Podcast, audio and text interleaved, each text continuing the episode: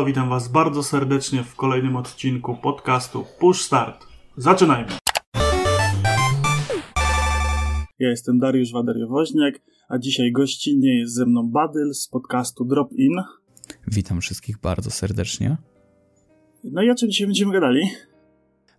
No to tak, pogadamy sobie dzisiaj trochę. Oczywiście przygotowałeś tutaj, jak widzę, garść newsów. Newsów przerak... Wsze... Boże, wszelakich. A poza tym głównym naszym e, tematem będzie oczywiście znienawidzony przez innych kochany tryb Battle Royale, który ostatnio jest bardzo popularny. Dokładnie tak. No to płynnie sobie przejdziemy do tej garści newsów z racji, że mamy końcówkę roku i tych newsów jest troszeczkę coraz mniej. Bardziej wszyscy bawią się w podsumowania i nagrody. E, no to wybrałem takich kilka ciekawych i właściwie tematycznych newsów. Zaczniemy sobie od tego, że e, w dniu dzisiejszym, kiedy to nagrywamy, do Horzy Horizon 4 przyszła jakaś duża darmowa aktualizacja, która tam poza autami e, wprowadziła tryb Battle Royale dla 72 graczy. I to jest dla mnie taka trochę zagadka, jeżeli chodzi o samochodówkę i tryb Battle Royale. To jest, to jest, powiem Ci, bardzo ciekawe. Jestem ciekaw, jak, jak to będzie zrealizowane, bo trochę sobie tego, tego nie wyobrażam. Chociaż, e, jak pokazał tak naprawdę e, Tetris, wsadzenie trybu Battle Royale jest możliwe do tak naprawdę każdej gry, e, więc no, jest, to, jest to dość interesujące. Nie masz pomysł, jak to może być zrealizowane? Czy może podali trochę więcej szczegółów, jak to, jak to znaczy, będzie wyglądać? Co, ja właśnie celowo nie sprawdzałem, jak to, jak to dokładnie wygląda. Okay. E, tak właśnie, żeby troszeczkę pospekulować i potem sprawdzić, co z tych naszych spekulacji wynikało. Ale ja to bym obstawiał, że to bardziej będzie taki wyścig, może gdzie ostatni odpada, na takiej zasadzie. Może Aha. z jakimiś power-upami, że nie wiem, e, jakieś... Nie wiem, jakie tam są mechaniki, nie grałem w tą Forzę jeszcze ale może tam właśnie coś będzie się dało zbierać, jakieś, jakieś dopalacze, jakieś spowalniacze, tego typu atrakcje i przeszkadzać innym przez to i próbować jakoś eliminować z wyścigu. Mhm, mhm. Przychodzi mi tutaj na myśl ta część Need for Speed'a o podtytule The Run. E, tam właśnie był taki wielki wyścig, w którym się wszyscy właśnie właśnie tam ścigali, jakoś sobie dokuczali, były tam jakieś przystanki i właśnie na trasie tego wielkiego, wielkiego wyścigu odbywały się mniejsze gdzieś tam potyczki. No i myślę, że może, może w ten sposób to będzie właśnie poprowadzone na takiej zasadzie, jak, jak tutaj mówisz, że będziemy się tam gdzieś prześcigać i w pewnym momencie e, licznik dojdzie do zera i ostatni gracz faktycznie zostanie jakoś tam odcięty, nie? Myślę, że, że to ma sens. Ewentualnie może jeżeli mechanika gry na to pozwala, to coś w stylu e, starych flatout,ów takie Destruction Derby, taka o. duża arena, i, e, który ostatni przeżyje. Tak, tak, tak. No, to brzmi, to brzmi dość, dość ciekawe. E, chyba, chyba Crash miał coś takiego, z tego co pamiętam, ten, ten, ten nowy, czy, czy coś mylę? Nie, tak, coś, na pewno. Co, coś, coś takiego chyba było, ale też jakoś się nie, nie zagłębiałem w ten temat. O, to, to myślę, to jest chyba taka bardziej troszkę ciekawostka. No aczkolwiek coraz więcej tych Battle Royale się, się robi. Mm, dokładnie, wszędzie je pchają. No i właśnie a propos pchania ich wszędzie, no to jest kolejna informacja, że Call of Duty Modern Warfare jeden gracz właściwie przez jakiś błąd, pomyłkę dostał się na mapę, która najprawdopodobniej jest e, przeznaczona do trybu Battle Royale. Hmm. W, nowym, w nowym kodzie też będzie taki tryb chyba w takim razie. No proszę, wcale mnie to chyba wielce nie dziwi, skoro a chyba Blackout był dość udanym pomysłem ze strony tutaj Activision, tak? Activision tak, chyba. tak. Mhm. no Także, właśnie, no... Z jednej strony właśnie niby udany pomysł, a z drugiej strony dużo graczy przeczyło, że zrezygnowali z singla, dali Battle Royale. No tak, tylko tutaj z drugiej strony tak naprawdę wszyscy powinni być szczęśliwi, bo mamy i tryb single, mamy bardzo fajny tryb, tryb multi, wreszcie ta, ta gra wróciła do tych swoich korzeni. E, no i dodatkowo gdzieś tutaj się pojawi Battle Royale. Ciekaw jestem, czy to będzie w ramach kolejnego Season Passa, mm, czy to będzie darmowe, czy, czy jednak sobie coś za, co, za to krzykną. No, bardzo, bardzo jestem ciekaw, jak to rozwiąże Activision i, i czy faktycznie tutaj wkupi się w łaski i wypuści to jako osobny dodatek, czy no jednak, jednak będzie łasę na monetki. No też mnie ten temat ciekawi, także zobaczymy. Myślę, że niedługo w najbliższym czasie się tego dowiemy, pewnie przez jakąś zapowiedź, albo może wypuszczą to z nienacka. Mhm.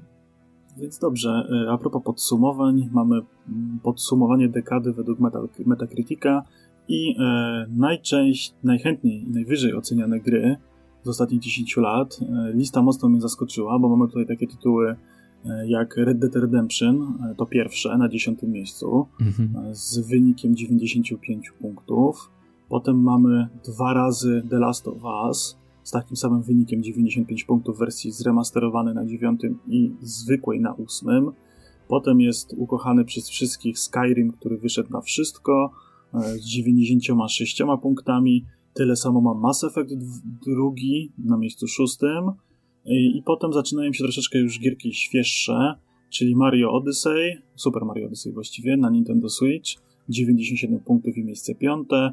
E, Grand Theft Auto e, piąteczka z 97 punktami na miejscu czwartym. Potem jest najnowszy Red Dead dwójka, tyle samo punktów, 97 miejsce trzecie. E, najnowsza Zelda na Switcha, Breath of the Wild, 97 na miejscu drugim. I tutaj dla mnie wielkie zaskoczenie, czyli Super Mario Galaxy 2 na Wii z 2010 roku z wynikiem 97 punktów, jako najpopularniejsza i najwyżej oceniana gra dekady. No, to jest, to jest coś niesamowitego. W sensie, jasne, to jest, to jest tutaj zestawienie jak, jak e, każde zestawienie tak naprawdę.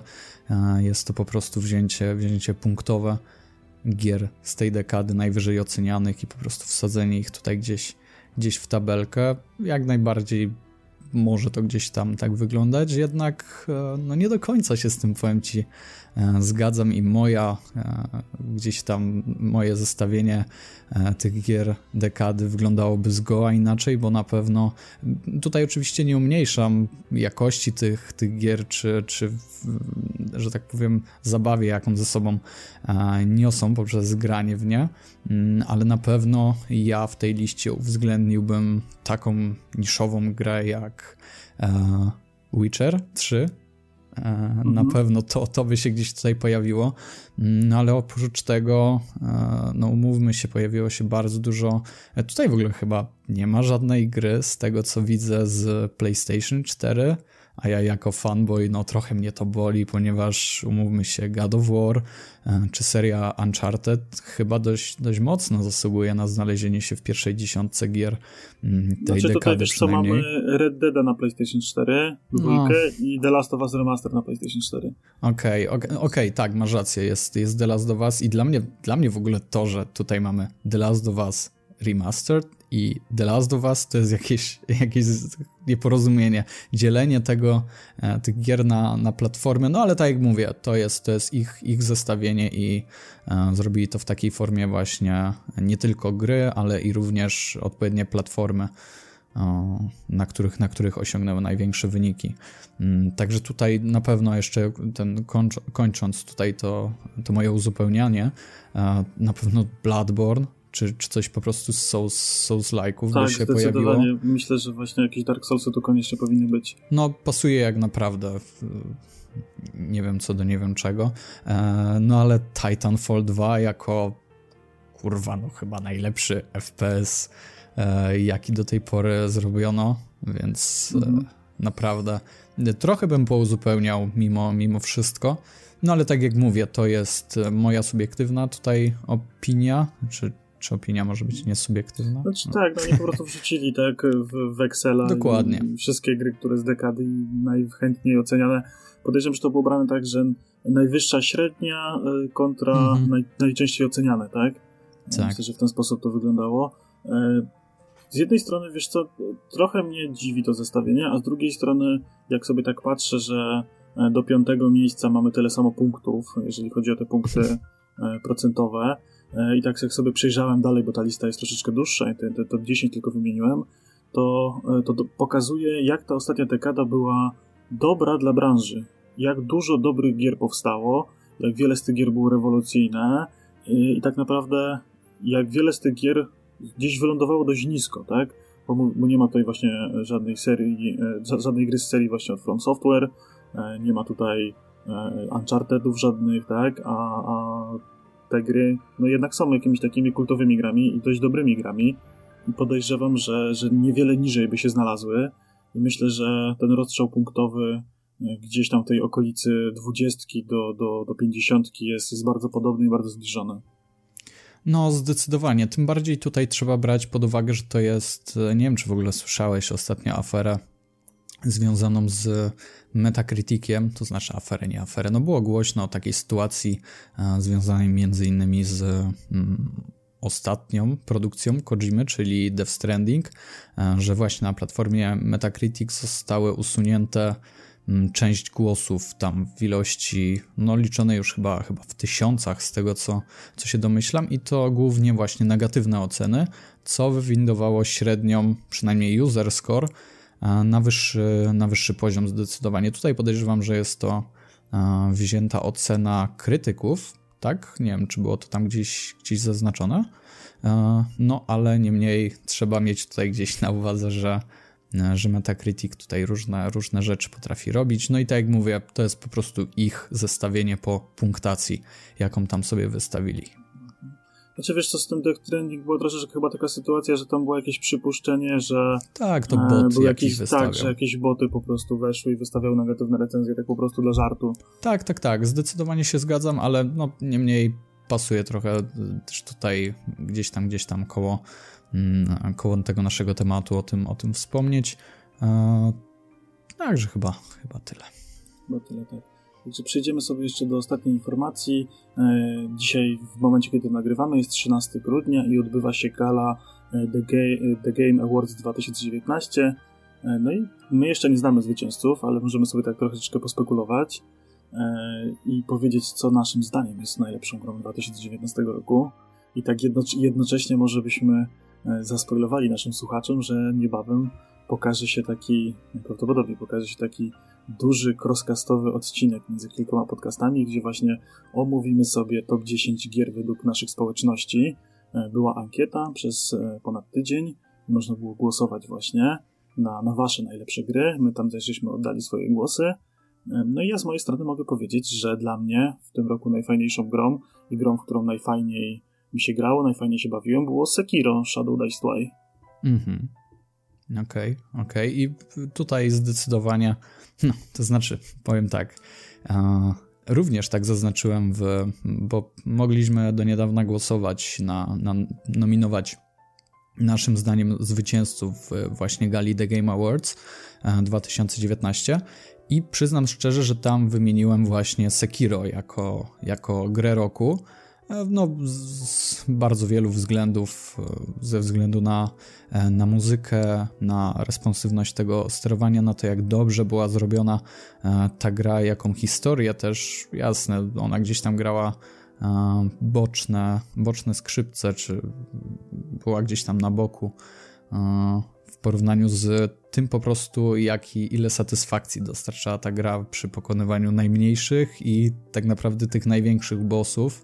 Dla mnie to była pierwsza gra z serii właśnie od, od, od From Software, którą udało mi się ukończyć, od której się nie odbiłem po pierwszych, nie wiem, dwóch, trzech godzinach.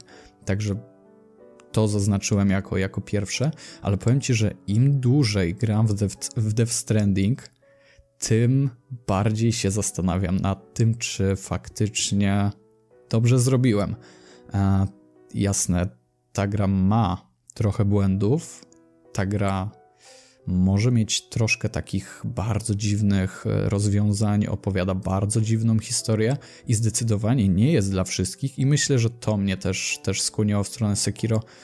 No ale z drugiej strony też Sekiro, mówmy się, nie jest dla wszystkich, bo znam osoby, które bardzo się odbił ze względu na ten, na ten, na ten mm, taki bardzo tutaj postawioną, postawiony nacisk na właśnie obronę, e, na kontry i, i, na ten refleks, który jednak trzeba mieć, aby, aby w tę grę dobrze e, grać i dość sprawnie przez nią przejść. Także e, kurczę, w sumie mam tutaj, mam tutaj zagwostkę, no ale słowo, słowo się rzekło i myślę, że E, tutaj dalej będę w obozie Sekiro, pomimo że Death Stranding również jest bardzo dobrą grą. Mhm. Widzisz, a z mojej strony właśnie Sekiro było dlatego najlepszą grą tego roku, bo pokazali po raz kolejny, że e, ten gatunek Souls-like'ów, który właściwie sami zapoczątkowali, e, da się wnieść do niego coś świeżego, coś rewolucyjnego, bo nie oszukujmy się, wiele deweloperów próbowało, wychodziło wiele gier podobnych, Nie wszystkie były świetne i wybitne, niektóre wręcz przeciwnie, inne po prostu zwyczajnie były przeciętnikami, a tak naprawdę nie było żadnego godnego następcy, tak? No bo zrobić jeden do jednego taką samą grę jak Dark Souls czy Bloodborne, no to myślę, że nie byłoby trudno, a każdy próbował ugryźć ten temat mm, od swojej strony, jakieś swoje mechaniki wprowadzić, coś zmienić w tych mechanikach, E, no i to niekoniecznie się udawało, a tutaj pokazali, że nie dość, że da się przebudować całkowicie mechanikę, to jednocześnie dla wielu graczy było Sekiro było tylko dlatego trudne, że nie dało się y, tam grać tak swobodnie jak w inne Dark Soulsy. Że trzeba było się nauczyć właśnie tego parowania, że nie można było sobie zrobić e, dowolnego buildu pod siebie, tak? Jedni tam woleli magów, inni y, tanków, inni zwinnych E, jakichś takich e, ciachaczy, żeby tak się poturlać dookoła i tak poskrobać potem jeden HP tego przeciwnika i nie dać się trafić. A tutaj jednak trzeba było całe, całe swoje myślenie przebudować na temat walki e, w Souls-like'ach. Dodatkowo pokazali, że w tym gatunku da się fajnie poprowadzić fabułę.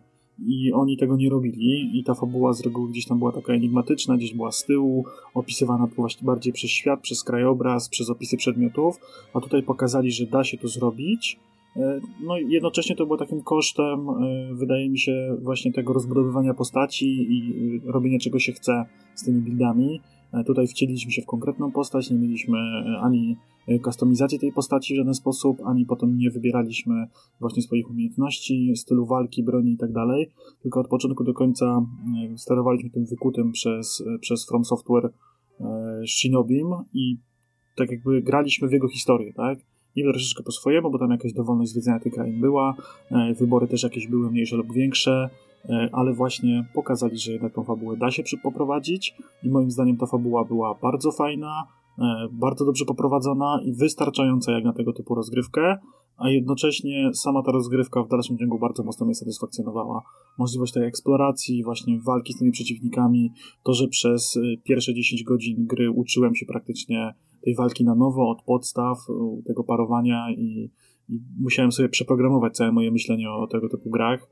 E, spowodowało to, że ta gra u mnie jest właśnie na pierwszym miejscu, bo tak jak mówię, ja bardzo kocham e, serię e, Soulsów i Bloodborne i wszystkie gry pokrewne też staram się ogrywać i też jakąś tam miłością do nich param za, za ten no właściwie ciężki system rozgrywki, a tutaj wynieść to na wyższy poziom i, i tym za serduszko chwycili.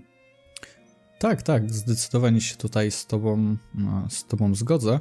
E, tylko wiesz, wiesz co, jest, co jest ciekawe tutaj, bo tak naprawdę, jasne, dość mocno był postawiony nacisk na, na to parowanie, na, na ten system właśnie tej, e, tej postury, tych kontr.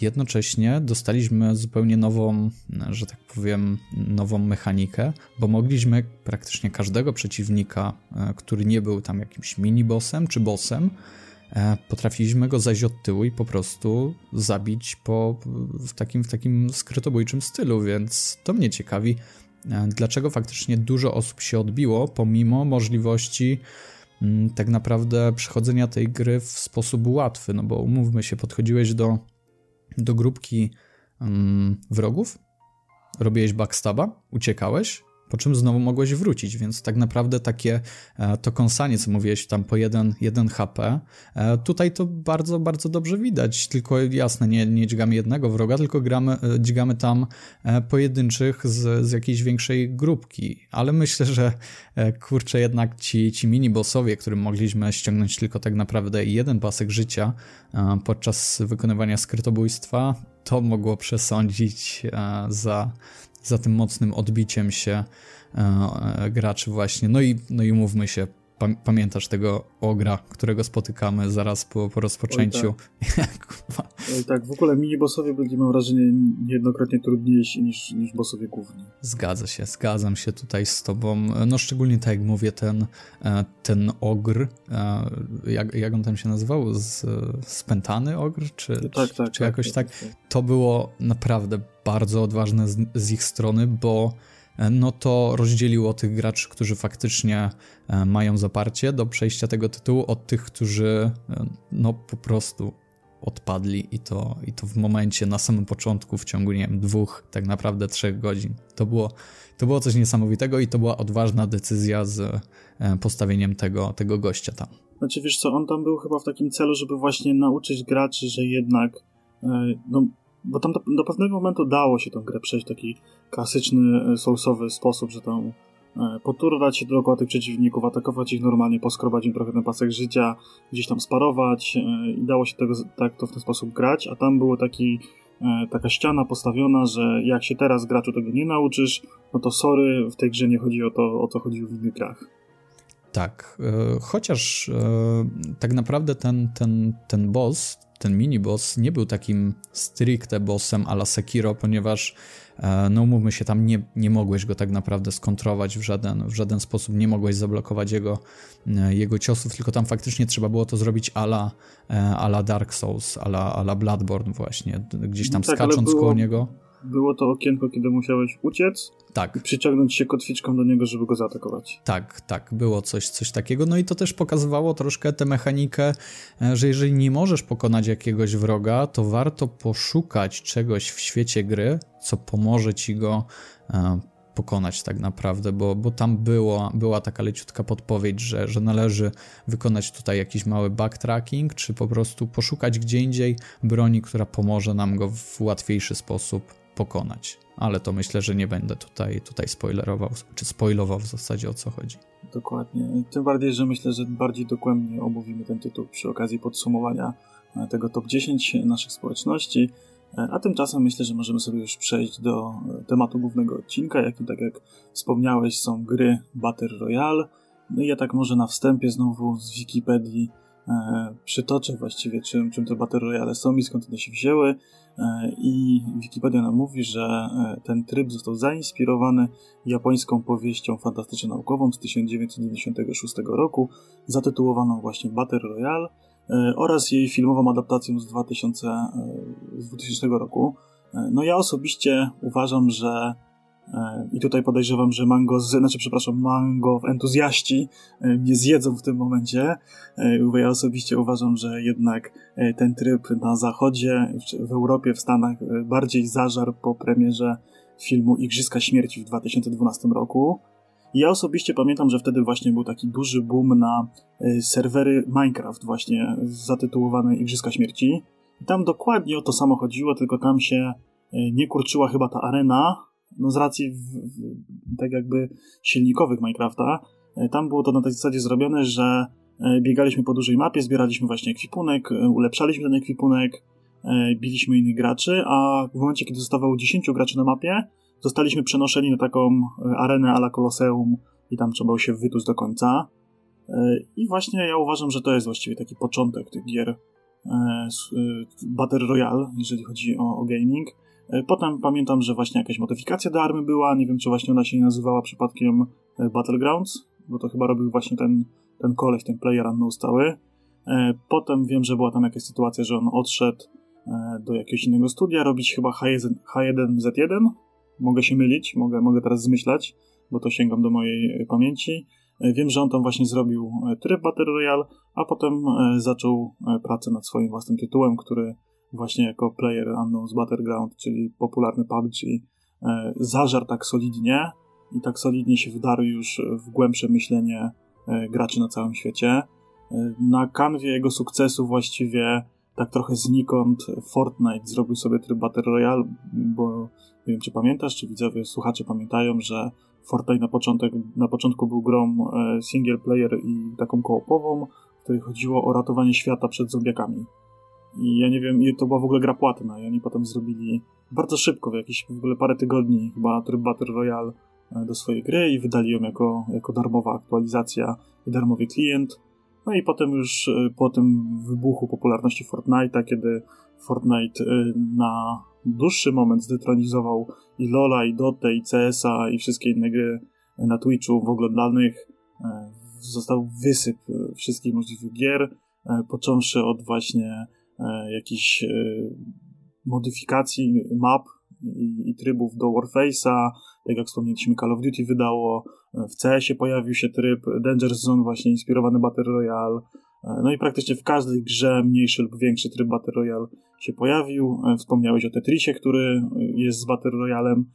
No i potem wszystkim się już wydawało, że nic tak bardzo nie, nie zażre w środowisku graczy, jak właśnie to PUBG i Fortnite i na scenę cały na biało wyszedł Respawn Entertainment wraz z jej wydali Apexa. Tak Oj, trochę tak. znienacka, bez zapowiedzi i tam też troszeczkę się zamieszało. Tak, to było, to było w ogóle coś, coś niesamowitego, bo w momencie po prostu każde każdy, każdy portal internetowy właśnie zajmujący się gamingiem zaczął po prostu trąbić o tym i, i wchodzę, pamiętam po, po jakichś tam zajęciach do domu, patrzę i, i tu wszędzie jest po prostu o tym Apexie. No to było coś, coś niesamowitego i, i ciekaw jestem, jaki to miało wpływ na, na sukces Apexa, bo wiemy, że, że tam dość mocno wszyscy streamerzy najpopularniejsi byli opłaceni, czy po prostu, bo opłaceni to, to ma bardzo taki pejoratywny wydźwięk, e, po prostu dostali pieniądze za, za, za streamowanie tej gry i wtedy wow, to, to był naprawdę boom, przebiło to na, na chwilę Fortnite'a, ale zanim przejdziemy sobie tak naprawdę do tych wszystkich e, naszych rozważań, nie wiem czy wiesz, co tak naprawdę, czy kto tak naprawdę stworzył pierwszą grę z gatunku Battle Royale. E, no, o, nie wiem. Czy... Co, byłem mhm. przekonany do tej pory, że jest to cały ten Player Unknown. Aha. Ja już teraz nie pamiętam, jak on tam ma na imię, nazwisko, ten, ten człowiek. Mhm. E, no jeżeli nie on stworzył, no to jestem ciekaw w takim razie kto. No, to jest osoba, która jest dość mocno kontrowersyjna, jest bardzo medialna, e, a jest to oczywiście nasz kolega Kojima, bo o nie, tak. człowiek, który zhejtował y, ten Battle Royale, jest ojcem Battle Royale. Tak, o nie, tak, to, jest... to nie może być prawda.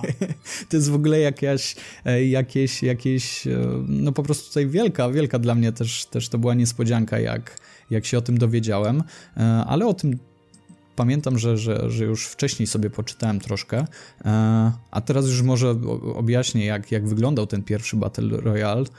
To był Metal Gear Solid Online, bodajże 2. I to było w 2008 roku wydane.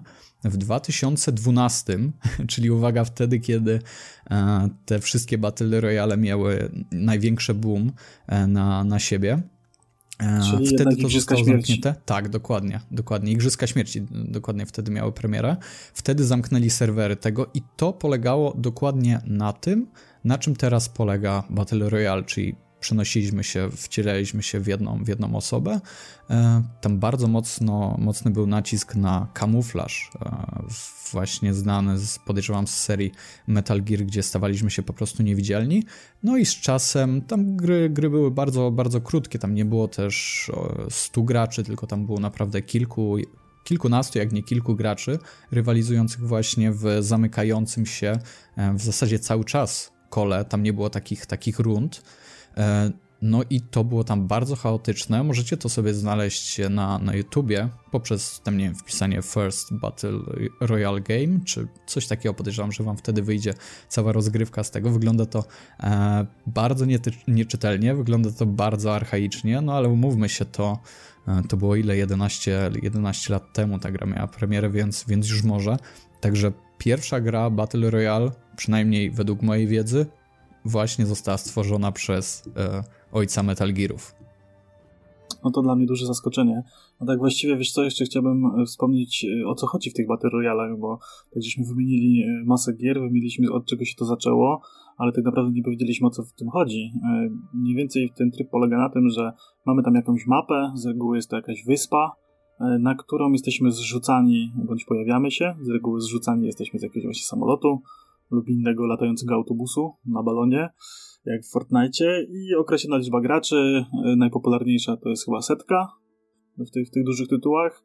Lądujemy sobie bez ekwipunku w dowolnym, wybranym przez siebie miejscu na mapie i musimy przeżyć. Ostatni, który przeżył, wygrywa.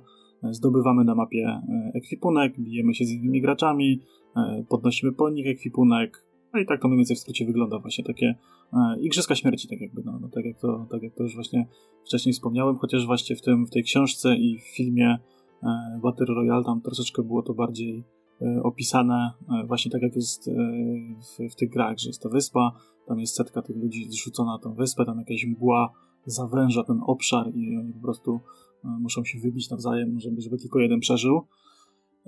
No i co?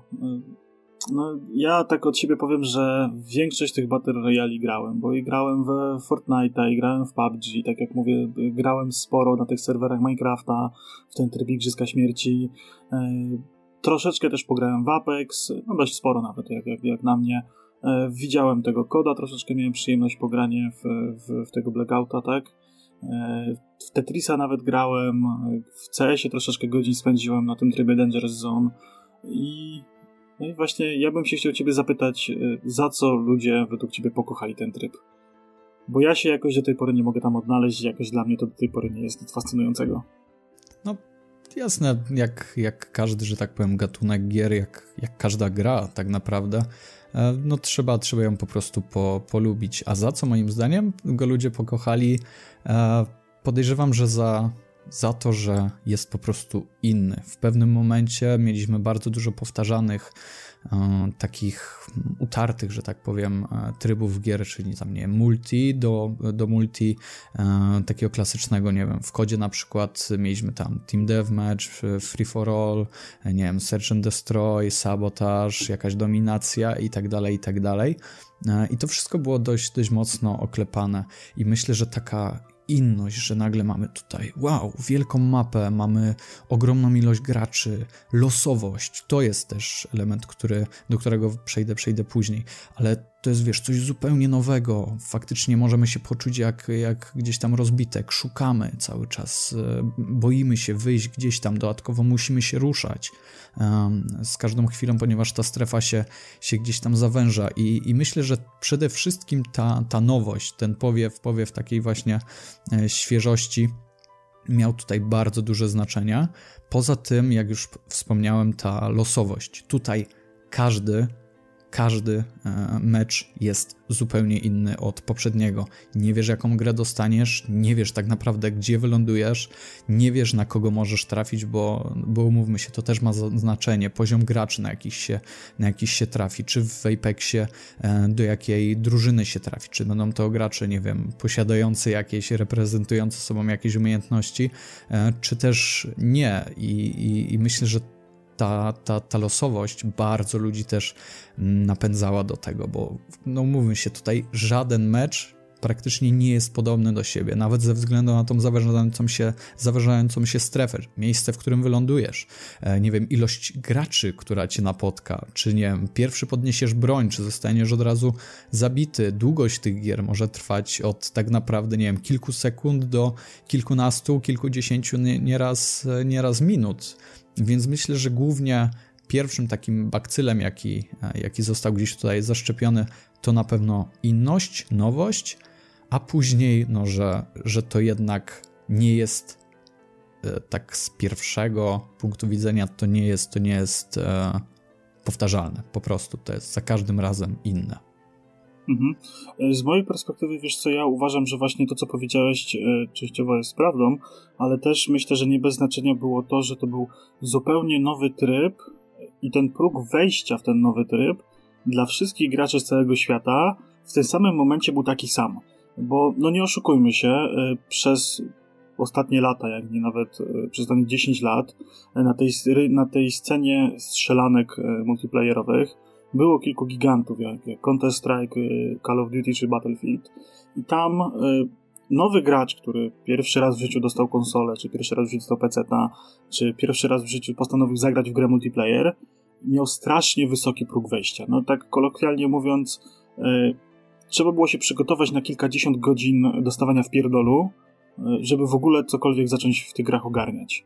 I mimo tego, że te wszystkie gry miały jakieś systemy rankingowe i nie trafiało się na jakichś graczy mega wyskilowanych od razu, to jednak tych graczy nowych było na tyle mało, że jednak oni z kimś musieli grać. I nawet e, taki świeżak, który pierwszy raz w życiu odpalił Counter-Strike'a, to jednak na tą e, pięcioosobową drużynę przeciwną i te pięć, cztery osoby w twojej drużynie, to przynajmniej połowa już miała kilkanaście meczy ze sobą rozegranych co powodowało, że nie wiedziałeś, co się zupełnie dzieje z tobą.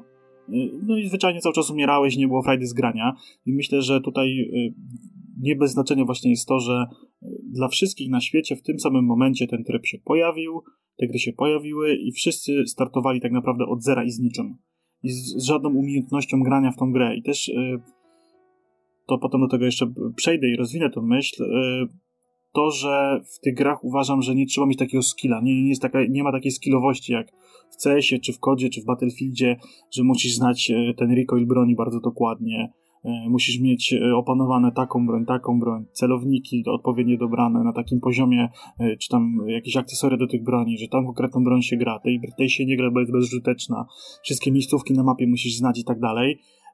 I no dla mnie to jest oczywiście minus, że, że, że ta gra tego nie wymaga, bo ja osobiście nie jestem graczem skillowym, że, że nie mam jakiegoś takiego mega refleksu i tak dalej, ale ja właśnie w, czy w CS-ie, czy w kodach, czy w Battlefieldach jakieś tam sukcesy te rankingowe odnosiłem, tylko i wyłącznie dlatego, że bardzo dokładnie znałem mapy, znałem granaty, znałem bronie, wiedziałem gdzie przeciwnik może stać i tak dalej, taktyki na wyjścia na bombsidy, czy, czy przejmowania punktów i tak dalej, wiedziałem jak się to po prostu robi, miałem to wyuczone i tym nadrabiałem brak umiejętności strzeleckich. A tutaj moim zdaniem nie ma tak jakby czego rozwijać tej, tej wiedzy, tak? Tam po prostu, jak masz szczęście, to masz szczęście, jak nie masz, to nie.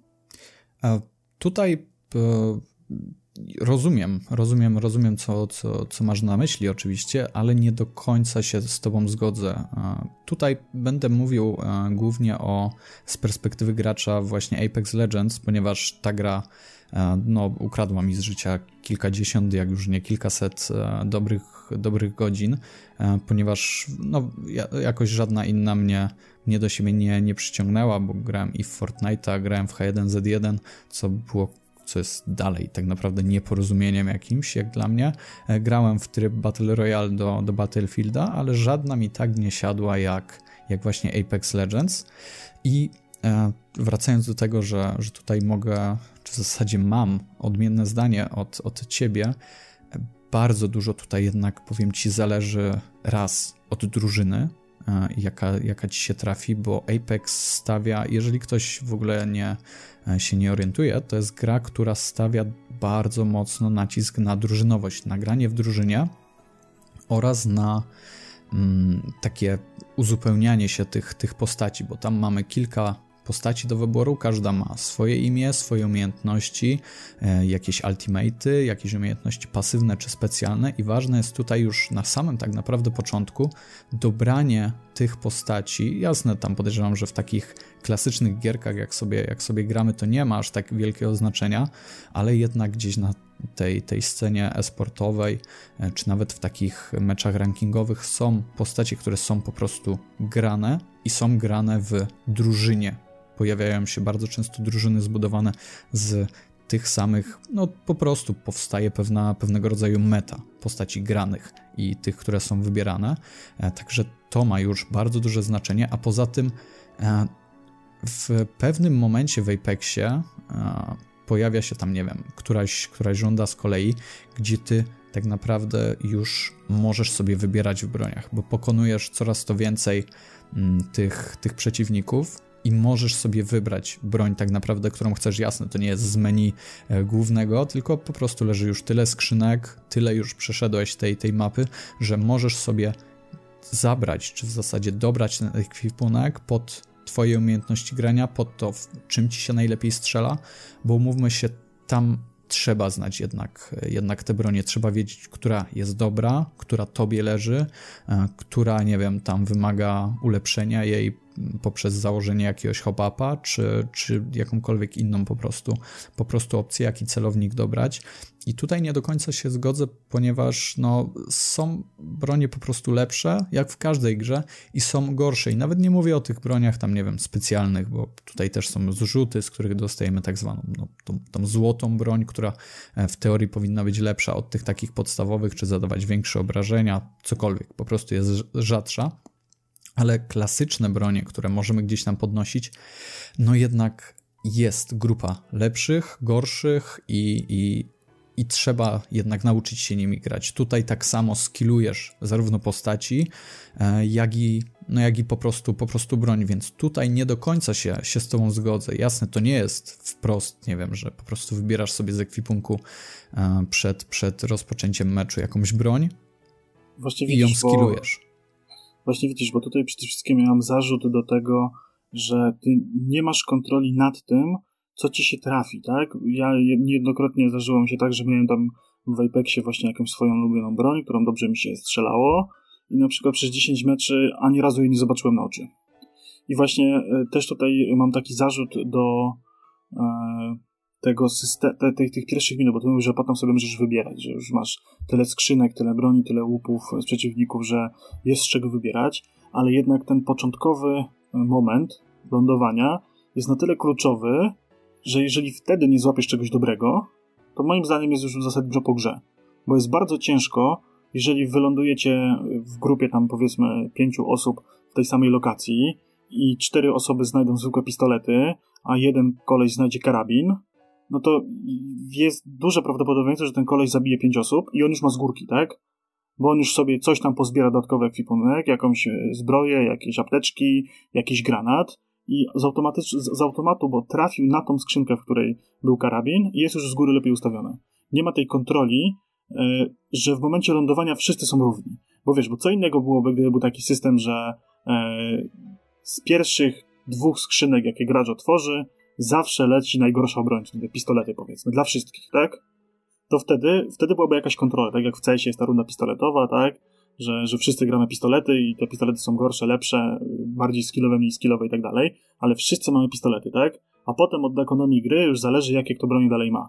Tutaj nie ma takiego aspektu. Tutaj wszystko i wyłącznie zależy od szczęścia i od tej znienawidzonej przeze mnie mechaniki hazardowej, e, która jest we wszystkich tych grach że otwierasz i ty nie wiesz, co tam będzie. Nie masz na to żadnego wpływu i niejednokrotnie, tak jak ci mówię, że zdarzyło mi się, że grałem 10 meczy i lądowałem i była kupa we wszystkich skrzynkach, które otwierałem, a potem ten jeden mecz się trafił, gdzie wylądowałem, była super broń, wykosiłem, wygrałem i byłem szczęśliwy.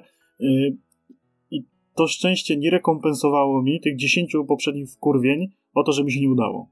I wiesz, miałem taką świadomość, że nie jest to moja wina że, wiesz, że, że, że dałem dupy teraz, tak? Że to nie jest moja wina, że nie jest tak, że ja tam źle strzeliłem, tak? Że tam dałem się zajść z tyłu i tak dalej. Nie, po prostu w walce jeden na jeden przeciwnik miał przewagę w postaci lepszej broni i, i z tego ja nic nie zrobię już. Mhm. A teraz tak może w takiej, w takiej kontrze um, nie wiem, czy ona jest trafiona, czy nie, ale to jest pierwsze, co mi przyszło właśnie teraz, teraz do głowy. Ile razy zdarzyło ci się nie wiem, czy, czy miałeś okazję grać, grać w Call of Duty, e, ale ile razy zdarzało się graczom, graczom w Call of Duty, czy, czy, czy tobie zostać zabitym przez tak naprawdę granat, który poleciał z drugiego końca mapy gdzieś tam na początku rundy. I o ile się z tą zgadzam, że tutaj jest masa losowości, że tutaj no nie możesz przewidzieć, e, jaką skrzynkę otworzysz, co będziesz miał w tej skrzynce, czy nie wiem, lądując, e, że tak powiem, ramię w ramię z twoim przeciwnikiem i otwierając skrzynkę, e, będziesz miał pewność, że nie wiem, ty pierwszy do niej dobiegniesz, czy on ją otworzy i jaki lód tam poleci. Mm, tego nie możesz być nigdy pewien, ale zauważ, że bardzo ważny jest początek, ponieważ ty wybierasz, a w zasadzie jeden z trójki tutaj e, zawodników, jeżeli oczywiście mówimy o Apexie, wybiera miejsce zrzutu. I tutaj już możesz obserwować, jeżeli nie wiem, w pierwszych 10 czy tam 20 metrach wyskakuje, e, no nie wiem, 30 e, osób, no to już możesz być pewien, że nie znajdziesz dla siebie miejsca gdzieś tutaj wyskakując właśnie teraz. I to jest właśnie ten element, który pozwala ci gdzieś tam modyfikować. O Jezu, modyfikować, czy w zasadzie troszkę ułatwić ci tę ci te rozgrywkę, takie zaplanowanie tego, gdzie ty wylądujesz, czy nie wiem, lecisz po fragi i lecisz faktycznie e, sprawdzić swoje szczęście, test your luck mm, i, lecisz ze wszystkimi gdzieś tam do jakiegoś, nie wiem, Skulltown, czy, e, czy jakiejś innej miejscówki, czy faktycznie poczekasz, zobaczysz, czy na przykład na końcu mapy e, zostanie, nie wiem, zostaniesz tylko ty i twoja drużyna i będziesz mógł sobie wybrać, gdzie lecisz, czy do miejscówki, która faktycznie, nie wiem, ma tam jakieś, jakąś wyższą szansę na lód dobrej jakości, czy y, tak naprawdę wiesz, to, to wszystko zależy od, od tego początku. I o ile się z tą zgadzam, o tyle fajnie wygląda sytuacja na, e, w tych grach. E, tam jest dość, dość duża, dość duża i bardzo widoczna różnica, e, jak grasz na, w trybie takim casualowym, zwykłym, gdzie dobiera ci gracz po prostu randomowo i jak grasz w trybie rankedowym. Na rankedowym ludzie boją się wyskoczyć z tego samolotu. Ludzie, wiesz, czekają na odpowiedni moment. I to jest bardzo fajnie pokazane. I o ile zgadzam się z tobą, że tam jest masa losowości, o tyle nie wiem, czy to do końca przekreśla tak naprawdę, czy to jest wyżej niż skill, jaki gracz jest w stanie sobie wyrobić, wyrobić w tych grach. Bo umówmy się, jeżeli ty wchodzisz do Call of Duty i jesteś nowym graczem, nie masz takiego sprzętu jak gracz na 50 poziomie i nie masz tak opanowanych tych, tych broni. I tutaj wydaje mi się, że to może być trochę analogicznie. I o ile zgadzam się z tobą i tutaj nie przeczę, że losowość ma jakieś znaczenie, o tyle nie wiem, czy aż tak bardzo jest tutaj postawiona, postawiony nacisk na tą losowość. Mhm.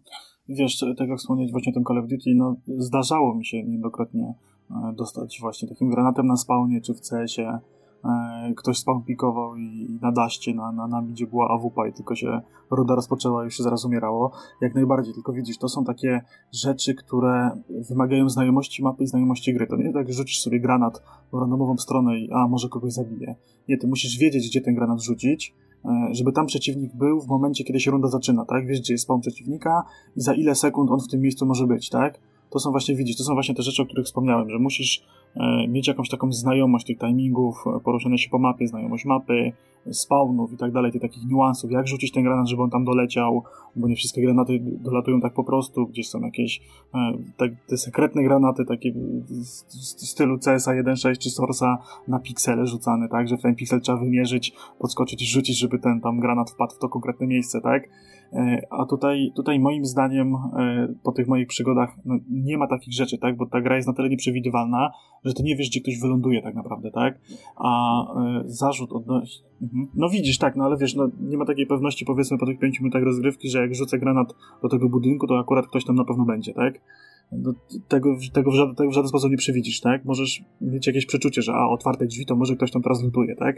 Mhm. Tylko czy no, to nie widzisz... jest kwestia skali, nie? Że rzucisz do tego domku i akurat w tym domku na ogromnej mapie nie ma faktycznie jednego z 60 E, graczy. No tak, no to jest, to jest też jakaś tam kwestia skali, tak, na pewno w pewnym sensie. E, a co do tego e, samego lądowania, to tak jak wspomniałeś, są miejscówki, w których ten lód jest lepszy i jest więcej przeciwników. I właśnie tak, albo zaryzykujesz i polecisz i teraz E, maszyna losująca, tak, i dobry weapon z weapon i dostaje w pierdol, nie dostaje w pierdolu, albo lecę na mniej popularną miejscówkę i sobie na spokojnie lutuję i tam, tam nie zbiorę tych dobrych broni, tak, no bo tam już będzie coś gorszego i potem może się okazać, że jak ja już się uzbieram jakieś tam e, szare itemy i mam ulubiony karabin, który jest szary i tak dalej, to spotkam gracza, który ma już wszystko na złoto i zabił połowę przeciwników na mapie i też właściwie jestem bez szans, tak? Więc tutaj no, ja jestem wielkim przeciwnikiem i dla mnie wszystkie te mechaniki, e, no przede wszystkim te mechaniki hazardowe, że ty nie wiesz do końca, nie masz właściwie żadnej kontroli nigdy, co w tych skrzynkach będzie i co będzie, jak trafisz, jaką broń, e, czy to będzie shotgun, czy to będzie teraz pistolet, a może ci trafi karabin snajperski i nie ma tej takiej kontroli nad rozgrywką. E, to osobiście mnie właśnie najbardziej frustruje i to te dwa aspekty właśnie, ta mechanika hazardowa i brak kontroli nad rozrywką powoduje, że ja y, jestem w stanie wytrzymać w tych grach y, kilkadziesiąt godzin i testowałem, dawałem im szansę, mówię spróbuję, y, jak, jak mówi to piękne przysłowie, miliony much nie mogą się mylić, więc mówię, zagram, ściągnę, kupię, sprawdzę, tak, i poświęcę trochę czasu i jednak w żaden sposób nie jestem w stanie się tym grom zafascynować i tak wciągnąć właśnie, jak na przykład właśnie przyciąga mnie czy Battlefield, czy Counter-Strike, E, gdzie w tych grach mam tak jakby w jakimś stopniu cały czas mam kontrolę, tak? E, w CS-ie już mam tak wykalkulowane w głowie, że e, wiem ile przeciwnik będzie miał pieniędzy, jakie będzie miał broni w następnej rundzie najprawdopodobniej, gdzie będzie na mapie, gdzie będzie stał, tak? W którym miejscu mam rzucić właśnie granat, w którym miejscu mam się wychylić, a gdzie się nie wychylać, gdzie, gdzie nie stać w danym momencie, tak? Więc te wszystkie znajomości mapy i tak dalej, to powoduje, że y, właściwie nie tyle, y, że, że lubię te gry, co po prostu mam chęć jednocześnie coś w wolnych chwilach, kiedy nie gram, to dalej mi ta gra chodzi po głowie i to sobie obejrzę. Jakiś poradnik na YouTubie, jak rzucać granaty, to sobie obejrzę yy, no te o nowej aktualizacji, jakie bronie weszły do, do Battlefielda, właśnie jaki celownik dobrać, yy, jaki, jaki tłumik, jaki kolimator i tak dalej do, w kodzie czy, czy w, w Battlefieldzie odblokować, co teraz iść, jaką klasę tak e, rozwijać, że, żeby mieć to i to. a, a tutaj, tutaj gdzieś tego nie ma i tutaj jest dla mnie właśnie e, bardziej na zasadzie dla takiego może niedzielnego gracza albo gracza, który w tym momencie ma mniej czasu, siąść na kilka minut i teraz tak, albo się zrelaksuje i komuś w kopę, albo się wkurwie jeszcze bardziej i, i pójdę nerwowo spać, tak? Gdzieś, gdzieś u mnie jest na tej zasadzie to, to i właśnie przede wszystkim, tak jak właśnie wspomniałem, no, nie cierpię tych mechanik hazardowych i tego braku kontroli, co się dzieje i wiesz, jak to się potoczy, to, że ta strefa się kurczy w inny sposób, że nie mogę iść na moją ulubioną miejscówkę, bo ona akurat jest teraz poza strefą, tak? Mm -hmm, to, że gdzieś mhm. tam trafię w jakieś miejsce, które nie lubię i jestem gdzieś nisko i przeciwnicy mnie zachodzą od góry. nie mam, nie mam tej właśnie takiej kontroli, którą lubię w grach multiplayer. Wiem, wiem, ja cię dokładnie, dokładnie rozumiem, tylko tutaj nie, nie obraź się, że tak e, będę ci cały czas kontrę dawał, bo... Nie, nie, nie, nie, no wiesz, właśnie ja wiedziałem, że ty będziesz bronił Battle tak, Royale'ów, to znaczy dlatego bronił. cię tu zaprosiłem, tak? Tak, e, bo jakby, jakby ktoś nie wiedział, no, co już, co już wspomniałem, bardzo mocno e, siedzę w tym Apexie, bardzo mocno się też nim interesuję e, i a propos tego braku kontroli, czy brak to jest odpowiednie słowo i mi się wydaje, że tutaj nie do końca. Na pewno jest o wiele mniejsza kontrola, bo to, to nie ulega wątpliwości. Ty nie wiesz i tak naprawdę e, do końca nie wiesz, jaki ekwipunek, e, nie wiem, będzie miał e, przeciwnik, którego zabijesz, co będziesz w stanie zlutować, co znajdziesz. Także tutaj na pewno nie masz tej kontroli na takim poziomie, na jakim masz to w innych, w kompetytywnych strzelankach, ale mimo wszystko, jeżeli, nie wiem, to jest też kwestia trochę, powiem ci, takiego e, potrafienia e, dostosować się, dostosowania się do, do, danej, do danej sytuacji.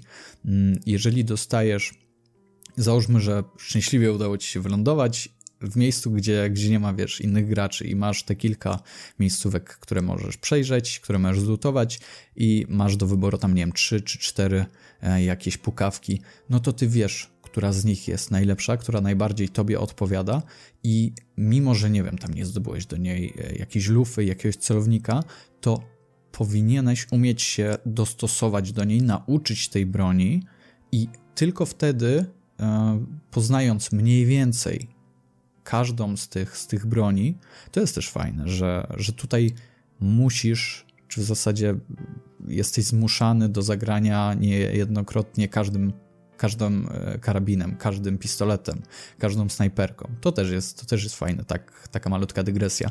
Mm, ale e, wiesz, musisz się umieć dostosować do, do sytuacji, musisz umieć grać z tym, co po prostu e, gdzieś tutaj masz i czy brak kontroli, tutaj mogę się czepiać słówek i, i, tak to też ty możesz odbierać, ale czy brak kontroli jest dobrym, dobrym słowem? Według mnie mniejsza kontrola, to na pewno znaczy, i tak, tutaj, no tutaj, będę się no, w stanie tutaj zgodzić. Jak najbardziej, tutaj może jak najbardziej masz rację. Wiesz, y, jeżeli chodzi o ten mój brak kontroli, którego użyłem, y, bo ty użyłeś takiego właśnie teraz argumentu, że fajnie znać te wszystkie bronie w grze, jakie są i umieć je kontrolować. Ja wychodzę z założenia, że osoba, która spędziła minimum 10 godzin w jakiejś grze, multiplayer, to powinna już mniej więcej mieć obcykaną każdą broń nie trzymać się tego, kur, kur, tego Boże, nie trzymać się tak kurczowo tylko tej jednej pukawki, e, tylko mieć jakieś szersze spektrum e, i znać właściwie tak naprawdę powinna znać każdy e, oręż, jaki jest w danej grze dostępny, mhm. tak? I, I gwarantuję ci, używać. Tak, przepraszam, że ci wszedłem w słowo i gwarantuję ci, bo chciałem po prostu na szybkości odpowiedzieć, gwarantuję ci, że po 10 grach w Apexa będziesz wiedział, która pukawka jest lepsza, która jest gorsza, nie wymasterujesz ich, ale to się odnosi do w zasadzie chyba każdego multiplayera e, kompetytywnego FPS-a, czy tam, czy tam jakiegoś tak, Fortnite'a. Tak, tu, się, tu się jak najbardziej zgodzę, bo właśnie też po tych paru godzinach e, w tego Apexa czy Fortnite'a wiedziałem, które bronie są fajniejsze, lepsze, wiedziałem, którą wybrać, którą mi się dobrze strzela, którą potrafię dobrze strzelać, która jest dobra na jaką sytuację. E, ja zawsze jestem fanem jakiegoś shotguna i zawsze gdzieś tam jakiegoś shotguna miałem i zawsze jakiś karabinek z celownikiem na, na dalsze odległości I, i z tym się dobrze grało i wiedziałem, którą broń jak mam dostosować to jak najbardziej. Tylko widzisz, cały czas uważam, że nie ma tej kontroli, yy, że ty tą swoją ulubioną broń, czy tą broń, w którą dobrze strzelasz, trafisz, tak? Nawet jeżeli umiesz posługiwać się każdą bronią i w każdej, z każdej broni będziesz dobrze strzelał i trafiał, to jednak yy, tym pojedynku jeden na jeden z innym przeciwnikiem, który będzie miał swoją wymarzoną broń, bo tak mu się trafiło, i swój ulubiony celownik, swoją ulubioną lufę i tak dalej, no to w tym momencie jesteś w dupie, bo ty nie masz. Rozumiesz? Właśnie to jest dla mnie ten, ten brak kontroli, tak? Bo yy, no, to, się, to jest takie rozdrabnianie się na drobne, tak? Że, że, że ta mniejsza kontrola czy większa kontrola yy, dla mnie, dla takiego gracza, który poświęca dużo na jakieś gry multiplayer, znajomość wszystkich broni, umiejętność się nimi posługiwania jest obowiązkowa, i w momencie, kiedy mam to jako podstawę, tak, że każdą bronią, którą wezmę, będę potrafił jej, jej używać w sposób satysfakcjonujący, tak, zadający obrażenia i eliminujący wrogów, i potem jest ten następny próg, że czy mam broń, y, którą lubię i którą się czuję najlepiej, czy jej nie mam, tak? I tutaj właśnie nie mam nad tym kontroli. Dla mnie to jest wtedy brak kontroli, no bo ja sobie nie mogę wybrać, tak? Y, jest jakiś tam procent prawdopodobieństwa, że trafię ten mój ulubiony karabinek, czy ten mój wymarzony ulubiony shotgun, z którego potrafię strzelać, y, no ale ta szansa jest jakaś. Nie jest stuprocentowa, nie jest gwarantowana, nie ma nigdzie miejsca, gdzie pójdę i on tam będzie, tylko to jest wszystko losowe, tak? Tak, tak, tak, tak, tak. I właśnie to jest ten element, który e, niektórzy mogą lubić, a inni właśnie będą, będą nienawidzić. E, właśnie ten element losowości, że żaden mecz nie jest e, w zasadzie taki sam. Niemniej uważam, że no, tak jak mówię, troszkę pograłem i, i, i coś mnie przyciągnęło do tej gry, coś, coś sprawia, że w niej dalej i dalej siedzę, mimo że rozumiem twoje stanowisko, to zapewniam cię, że to nie ma aż takiego znaczenia w pewnym momencie, gdy ty już faktycznie się rozeznasz mniej więcej w tej grze, w tych pukawkach, czym się rządzą, jakimi, jakimi prawami rządzą się tego typu gry, zapewniam cię, że to nie ma aż takiego znaczenia, jak, jak tutaj jasne, każdy e, gracz słuchający e, na temat Battle Royale, czy, czy gdzieś tam wchodzący na chwilę, może mieć. W sensie nie ma, nie ma, nie ma aż takiego znaczenia, jak może się wydawać. To pewnie się w jakimś tam stopniu z Tobą e, zgodzę w tym temacie, także e, możemy dojść do takiego konsensusu, że, że jedni będą te gry kochali, drugi będą nienawidzili. jak zauważ, właśnie, tak, ale nie, wiesz co, właśnie zauważyłem, że ten tryb ma bardzo dużą grupę zwolenników i bardzo dużą grupę ludzi, którzy nienawidzą tego trybu. I nie ma takich, wiesz, ludzi pośrodku, że a no spoko, takie wiesz, 2 na 10 jest spoko, ale, wiesz, ale niekoniecznie, wiesz, nie ma, jest tak bardzo, albo jesteś za, albo jesteś przeciw. Tak, bo, bo, bo tak to jest po prostu, tam... tak, to jest coś innego, to jest coś, coś zupełnie innego niż, niż do tej pory, bo umówmy się, to jest stosunkowo e, no świeży taki tryb, który trafił do, do, do takiej masy, no stosunkowo niedawno, więc, więc jasne, to jest, to jest oczywiste, że tutaj korowi gracze, e, gdzieś tam właśnie CSa, Call of Duty, e, Titanfalla, no, no nie, nie odnajdą się w tym, ale tak jak mówię, no wszystkie, wszystko, wszystko jest dla ludzi i nie, nie wszystko każdy musi, musi lubić, nie? I tym bardziej gdzieś tam e, rozumieć, czy, czy nie wiem, spróbować tak Jasne. naprawdę. No to przejdźmy sobie na, na, na kolejny e, temat dotyczący Battle Royale, tak, który mam na liście. E, e-sport, bo ja e-sportu w Battle Royalach nie rozumiem. Ja próbowałem oglądać kilka turniejów we Fortnite'a, jakieś tam rozgrywki pro playerów w Apexa też próbowałem oglądać i ja, mi się to źle ogląda. To ja nie wiem, czy to jest kwestia tego typu, że, że mi się to źle ogląda, czy po prostu ten tryb jest tak skonstruowany, że jego nie da się dobrze pokazać yy, widzowi z zewnątrz, tak? Nawet nie chodzi mi, że fana czy nie fana, tak? Tylko po prostu osobie, która chce obejrzeć wydarzenie sportowe, to ciężko jest taki mecz zaprezentować w takiej skali e, realizacyjnym, jak na przykład e, mecze w CS-a czy mecze w Call of Duty gdzie tam jednak e, te, te drużyny, czy, te, czy nawet jakieś tam deathmatche i tak dalej, e, gdzie to jednak jest tak zrealizowane, że to się tak dobrze ogląda jak jakiś mecz piłki nożnej, czy piłki siatkowej, czy ręcznej w telewizji, e, to jednak ja mam takie wrażenie, że właśnie te, te Battle Royale się źle ogląda po prostu zwyczajnie. Tak, tak. I tutaj będę mówił zarówno z perspektywy osoby, która oglądała, tak jak mówię, wypowiadam się na temat, na temat Apexa. Oglądałem Apexa e, w domu, jakiś tam stream z jakiegoś, z jakiegoś właśnie tam większego wydarzenia sportowego, ale również byłem na wydarzeniu, które się odbywało e, jakiś czas temu e, w okolicach Krakowa. I tam byłem już na żywo, oglądałem faktycznie jak, jak ci gracze grają na, na takim większym telebimie ustawienie tego było, było okropne, tak, tak mnie bolała głowa e, od, od trzymania jej na, pod takim kątem, że, że to, było, to było straszne. Niemniej zgadzam się z tobą. E, bardzo się z Tobą zgadzam, że to się po prostu źle ogląda, szczególnie na samym początku, gdy tych drużyn masz faktycznie około 60 e, graczy na, na 3, to masz około 20 drużyn w Apexie.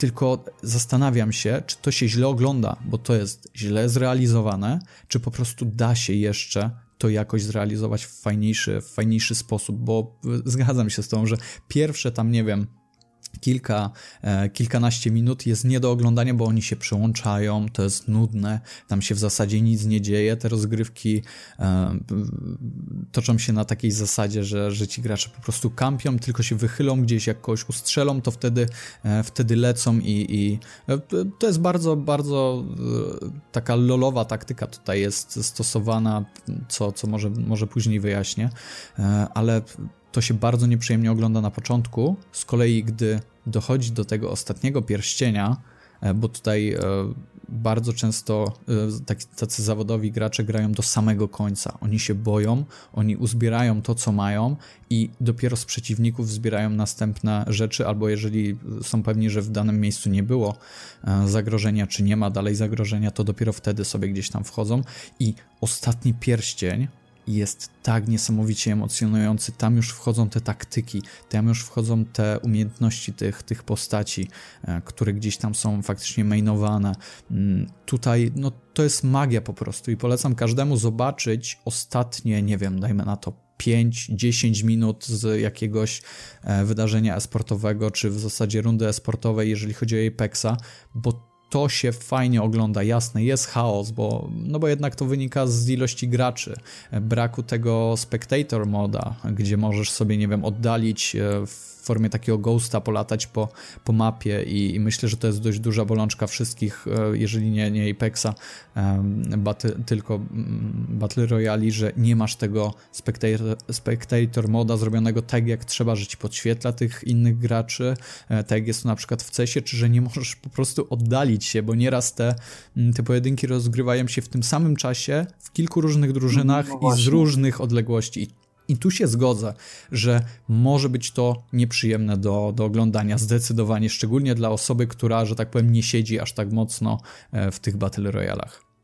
Wiesz, ponadto jeszcze uważam, że w tych pierwszych e, minutach nie ma takiej brawury, nie ma czegoś takiego, wiesz, że, że nie zaryzykujesz, tylko tak jak właśnie wspomniałeś, kampią do tych ostatnich momentów, żeby tam potem wszystko rozegrać, a właśnie uważam, że e, wszystkie turnieje sportowe stoją tymi nietypowymi zagrywkami, tą śmiałością zawodników, tym y, podejmowaniem ryzyka, tak?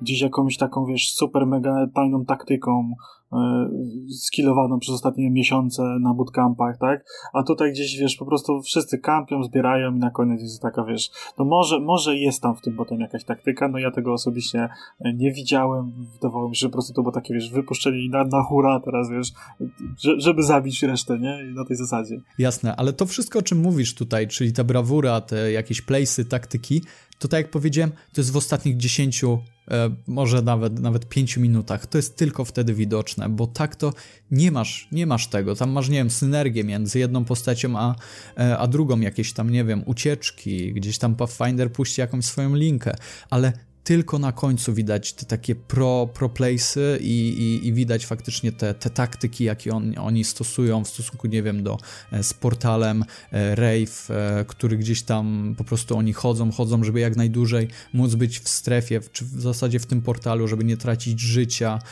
Dopiero wtedy to widać, bo tak to przez te pierwsze, no tak jak mówię, 15 minut to jest po prostu nudne, nie wiem, ty możesz sobie iść, iść na kawę, e, możesz sobie pogadać ze, ze znajomym gdzieś tam, gdzieś tam na, na Discordzie, e, czy, czy, czy gdzieś tam ze znajomym obok, ale zabawa zaczyna się dopiero w ostatnich 5-10 minutach i tutaj ten element jest, ale on jest dla tych cierpliwych, niestety. Znaczy, wiesz co, mi się też wydaje, że wtedy tak dużo się tam dzieje, że ciężko jest niepewnemu graczowi zobaczyć coś tak. wyjątkowego w tym chaosie. Tak, tak. Może, może tam faktycznie, tak jak mówisz, że są jakieś mega playsy i tak dalej, ale jak spotyka się przykładowo 10 drużyn na tym ostatnim pierścieniu, to tam ciężko cokolwiek zobaczyć. Ciężko jest to też z realizatorskiego punktu widzenia pokazać, tak? Właśnie, że, to jest, że, to jest że ten to. super zrobił, bo tamten też coś super robi, nie? I tak, to jest tak, takie, tak. wiesz I tutaj, może w ten sposób. Tutaj się zgodzę i bardzo mocno się, się, się z Tobą zgadzam, że do oglądania to jest bardzo specyficzne, niemniej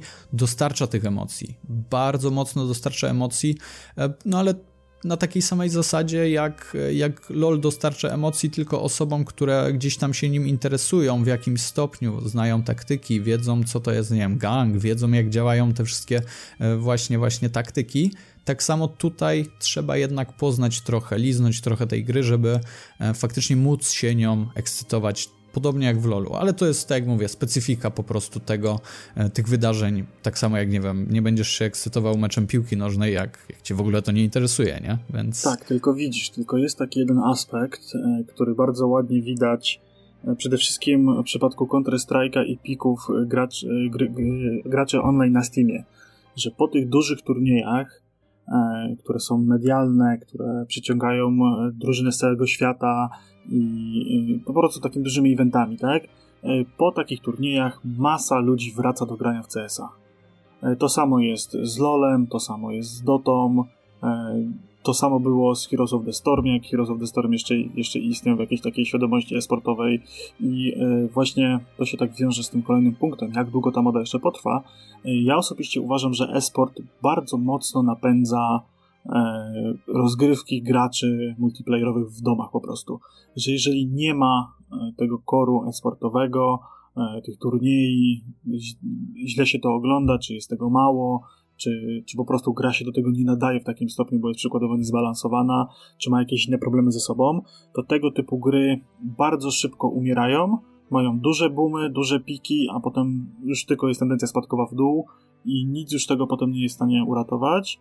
E, najlepszym przykładem tego moim zdaniem jest Overwatch, który miał fenomenalny start z fenomenalną grą i dobrze się w nią gra, cały czas tam twórcy coś robią, teraz jest zapowiedziana dwójka, która będzie e, tak jakby upgrade'em i trybem fabularnym dodatkowo płatnym, tak, ale esportowo ta gra nie jest na tyle popularna, żeby przyciągać graczy cały czas i wciąż i cały czas napędzać to, tak? Bo, bo co innego jest jak w CS-ie obejrzymy sobie turniej i jakiś gracz odkrył jakiś nowy granat, czy zrobił jakąś super akcję i potem każdy się loguje do CS-a i sprawdza ten granat, chce się go nauczyć, chce się nauczyć zrobić tak super akcje, takie taktyki, jak już ludzie tam już grają w teamach na tych wyższych rangach, e, no to my żeśmy wiecznie po tych wszystkich turniejach dużych e, siadali z kolegami i te taktyki próbowali odtwarzać, analizować, jak to w ogóle jest zrobione i tak dalej. To w momencie, kiedy nie ma tego e, na taką skalę sportową zrobionego, to uważam, że po prostu gra będzie się tylko ciągnęła w dół i, i na duży jej minus. Aha. To, to będzie teraz, działało. Teraz bardzo istotnym elementem jest to, co, to, o czym wspomniałeś, czyli ta właśnie skala, bo e, jasne, może nie jestem pewien, ale jestem ciekaw, e, żeby nie tyle porównywać liczby, co e, tak naprawdę e, taki stosunek. Czyli jeżeli, nie wiem, w e, CS-a E, jest tam, nie wiem, turniej organizowany właśnie na, na cały świat i ogląda go ileś set tysięcy osób, to teraz porównajmy liczbę oglądających do osób wracających i tak samo porównajmy liczbę osób e, oglądających streamy, czy tam właśnie jakieś esportowe wydarzenia w Apexie i porównajmy liczby osób wracających. I, i, I, chodzi mi tutaj, jasne, bo to jest oczywiste, jeżeli mm, Fortnite ma e, większy fanbase, to będzie go więcej osób oglądało, ale e, nie znaczy to, że ten, ten stosunek, bo to jest myślę słowo klucz, e, ten stosunek będzie, będzie tutaj jakiś, nie wiem, o wiele, o wiele e, większy niż w przypadku osób wracających, czy, czy w zasadzie znowu i wracających do, e, czy interesujących się Apexem w momencie, gdy jest jakiś, e, jakiś turniej, nie? Więc sprawdzajmy to, e, tak mierzmy, mierzmy każdą grę jej, jej miarą, nie? Bo to jest Jasne, oczywiste. Tak, tylko, tylko wiesz, to jeszcze jest jeden taki aspekt, który mm, moim zdaniem jest bardzo, bardzo ważny. To, to właśnie też Overwatch, czy Counter-Strike, czy, czy League of Legends bardzo mocno pokazuje e, tą taką świadomość e, narodową. To, to jest bardzo silne u nas w Polakach, ale inne narody też tak mają. I spójrz sobie na, na wykresy popularności Counter-Strike'a Global Offensive w Polsce i on ma taki strasznie duży pik w momencie, kiedy Virtus Pro wygrało Majora. Pierwszy, pierwszy raz wygrali Majora. Wtedy, wtedy wszyscy ludzie, nastolatkowie, studenci, ludzie, którzy nie grali w CSGO, w tym na przykład ja, rzucili się, bo, bo kurczę, no Polacy wygrali Mistrzostwa Świata w tę grę, nie? No to, to dlaczego ja w tą grę jeszcze nie grałem, nie? I wszyscy się nagle, wiesz, rzucają na tą grę y, i do tej pory, tak, jak, jak wystartowała jakaś liga sportowa teraz y, w Polsce y, i tych drużyn w Polsce zrobiło się znowu dużo i są jakieś rywalizacje, są streamy co weekend i tak dalej, to znowu coraz więcej ludzi gra w, tę, w tą grę, tak? Wiesz, to jest tak, że tak jak mówisz, że jest ta fanbaza, która będzie to oglądała i będzie też wracała do tego, ale jednak im większy będzie ten turniej, im bardziej będzie napompowany, im więcej ludzi przyciągnie z zewnątrz, tym więcej ludzi potem do tej gry si si siądzie, tak? No bo przykładowy Janusz Kowalski, lat 14, e, z konsolą PS4 na komunie, e, odpali sobie streama randomowego i zobaczy e, turniej Fortnite'a i on tej gry nigdy nie widział i zobaczy jako super akcja, nie? Jak to fajnie w ogóle weszło, tak? Czy tam, nie wiem, czy w Polsacie nawet będzie ten turniej leciał, bo mamy tam teraz telewizję gamingową, tam lecą turnieje, tak? I on nagle stwierdzi, że kurczę, ja chcę w tą grę zagrać, tak? A w momencie, kiedy jednak tych turniejów nie ma i nie są tak napędzane medialnie, nie są tak popularne, y, no to, to mam wrażenie, że tak trochę to zdycha, tak powoli, powoli to zdycha.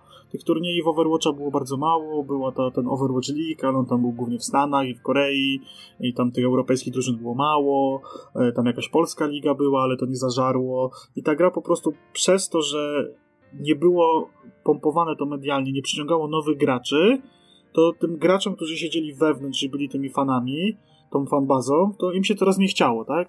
Tak, tak, no dokładnie. To jest, to jest to, jak po prostu działa marketing, to o czym przed chwilą powiedziałeś. Zobacz, jak, jak wyglądają e, tak naprawdę piki każdej e, gry, w którą by, nie wiem, nie zagrał jakiś popularny e, streamer dzisiaj na, na polskim YouTubie na przykład, ile, ile osób było gdzieś tam dostało kasę za zagranie w, jakie, w, jakiś, w jakiś tytuł, między innymi właśnie Apexa, i tak działa tylko i, i wyłącznie po prostu marketing, że zainteresowanie tą grą, czy tam ilość graczy e, w danym, w danym momencie e, po prostu będącym w, w, w, tej grze no rośnie ze względu na to, że nie wiem, ich idol, jakiś tam wielki youtuber e, teraz akurat nagrał sobie materiał o tej grze i i tak działa po prostu marketing, no i z tym nie, nie wygramy. No. no pewnie, że tak, tylko w przypadku tytułów e-sportowych to jeżeli gra ma słabe mechaniki esportowe, to ciężko jest ją dobrze reklamować, ciężko jest przyciągnąć e, zawodników, którzy staną się ikonami, e, którzy staną się tak naprawdę banerami dla marek, tak? Ciężko jest przyciągnąć te marki, no bo jeżeli to się słabo ogląda, jest słabe z tego widowisko, ludzie się nudzą, nie ma tej ekscytacji, no to marka nie zainwestuje pieniędzy, żeby wkleić swoje logo w coś, co jest przez przykładowo pierwsze 15 minut nudne, tak jak powiedziałeś, tak? No tutaj, tutaj no, jak najbardziej to jest takie moje zmyślanie w tym momencie i spekulowanie, e, więc, więc moje zdanie jest właśnie takie, że jeżeli e, coś ma zażreć, właśnie jakiś tytuł, czy konkretny tryb i tak dalej, e, w takiej szerszej świadomości i przez wiele lat się utrzymywać jako jakiś taki, wiesz, wyznacznik popularności danej, danego trybu, danej marki i tak dalej, to musi mieć jednak, jeżeli to jest gra sieciowa, dobrze zaimplementowany ten tryb sieciowy i dobrze zrobiony tryb sportowy, żeby się to właśnie to dobrze pokazywało, były te tryby realizatorskie, e, no tak jak wrócę do tego Overwatcha, Overwatch dopiero niedawno dostał tryb spektatora tak naprawdę, tak?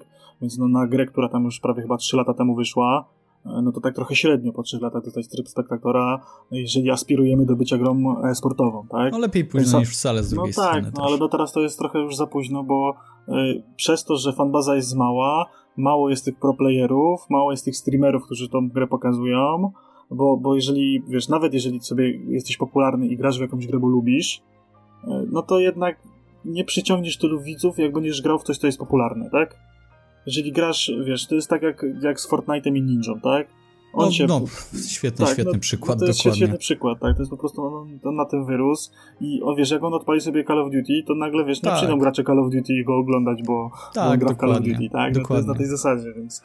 A powiem ci, że trochę, też, trochę też tak. ciekawym aspektem, bo tutaj oboje się zgodziliśmy, że, że ten Apex w większości momentów nie jest do oglądania, jeżeli chodzi o, o e-sport, a mimo to EA jakiś czas temu wydało oświadczenie, że e, właśnie jednym z głównych tytułów, na którym będą się skupiać, będzie właśnie Apex Legends. I to nie tylko pod względem wspierania e, tego, mm, tego tytułu, pod względem aktualizacji, jakichś tam, nie wiem, nowych, nowych postaci, nowych map, nowych broni, czy, czy wszelkiego rodzaju patchy czy update'ów, skupią się też bardzo mocno, jeżeli chodzi o ten tytuł, na właśnie scenie sportowej. Będą organizowali więcej, e, jeszcze większych i poważniejszych e, eventów.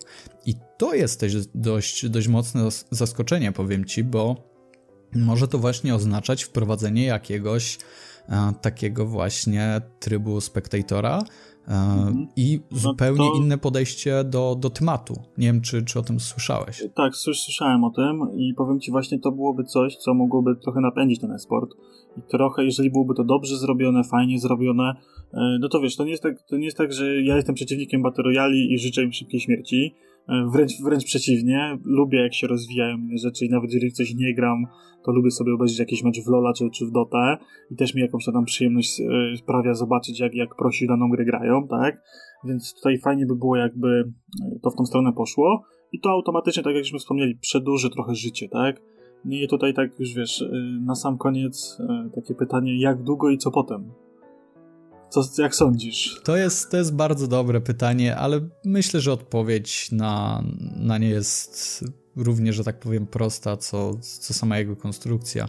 E, jak długo? No, jak widzimy, Fortnite nie, nie opada e, cały czas i myślę, że on bardzo długo, jeżeli chodzi o scenę Battle Royale, będzie się tu utrzymywał. Tak samo jak, nie wiem, mocno w świadomość graczy wbiła się FIFA, tak samo jak swoje miejsce ma dalej Call of Duty, mają, mie mają miejsce gry single player, tak samo Battle Royale zawsze będzie obecnym gatunkiem w, w naszej, że tak powiem, na naszej gamingowej e, tutaj sferze.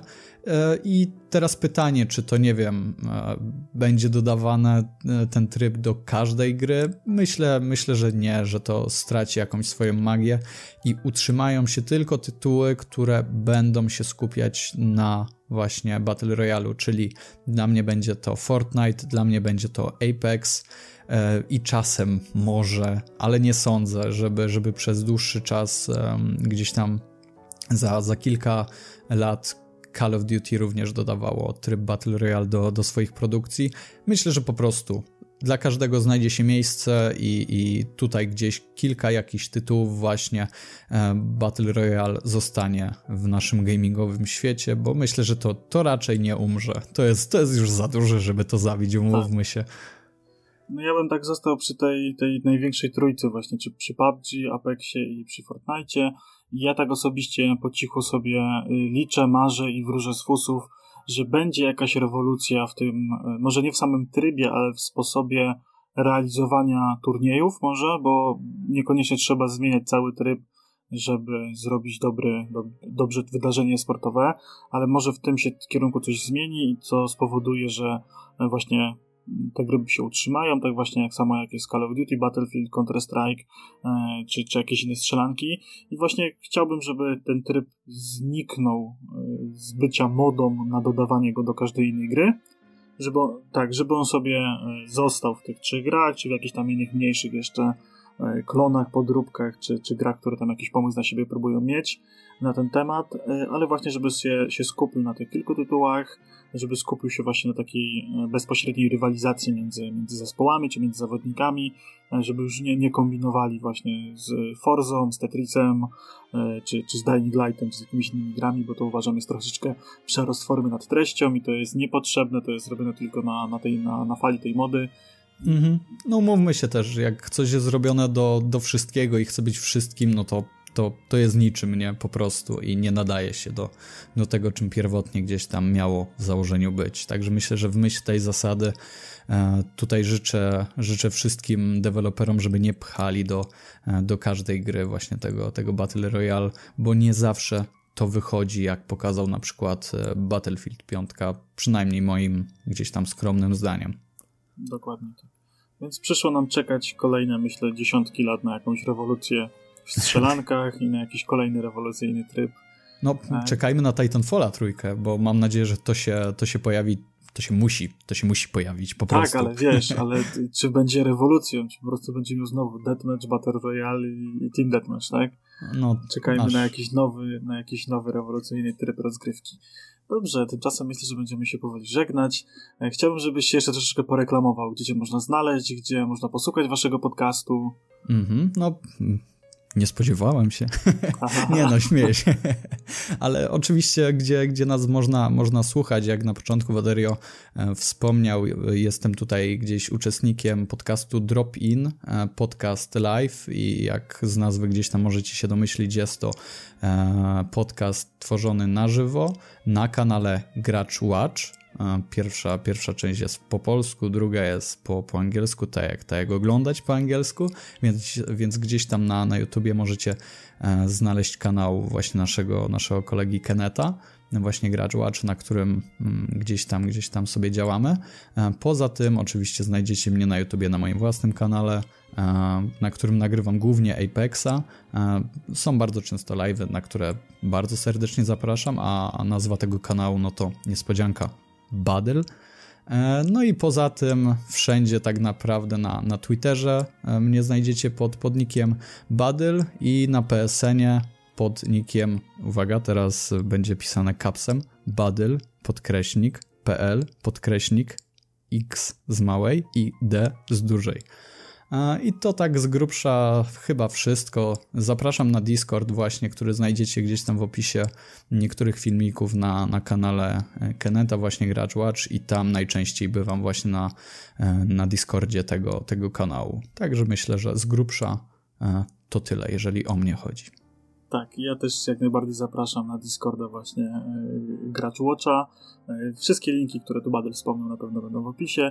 Dodatkowo wspomnę jeszcze o takiej inicjatywie waszej o nazwie geekgamer.pl. Ach, Jezus, Cał, zapomniałem. Całkiem fajna stronka, tam widziałem jakieś artykuły skrobierz. E, są, też, są. Te, tak, także jeżeli chcecie, to tam też sobie jakieś linki znajdziecie na tej stronie. Nawet się ostatnio pojawiła zakładka do, do podcastu Push Start. Dokładnie. Dodatkowo właśnie tak, na, na Discordzie gracz watchowym też jest, też jest spokój, w którym można jakiś feedback dać. Dodatkowo zapraszam na, e, na Discorda e, podcastu Giereczkowo. Tam się zrzeszamy w takiej większej grupie aktualnie i ja tam też głównie przesiaduję. No i dodatkowo zapraszam na mojego Twitterka, małpa Waderie przez dwa na końcu. No tak jak mówię, wszystkie linki w opisie. Ja się z wami będę żegnał. Dziękuję ci bardzo za, za tą emocjonującą i pełną e, takiej rywalizacji słownej troszeczkę i niezgody rozmowę. Było mi bardzo miło cię gościć. Do zobaczenia, również. do usłyszenia. Hej. Dziękuję ci bardzo. Trzymaj się.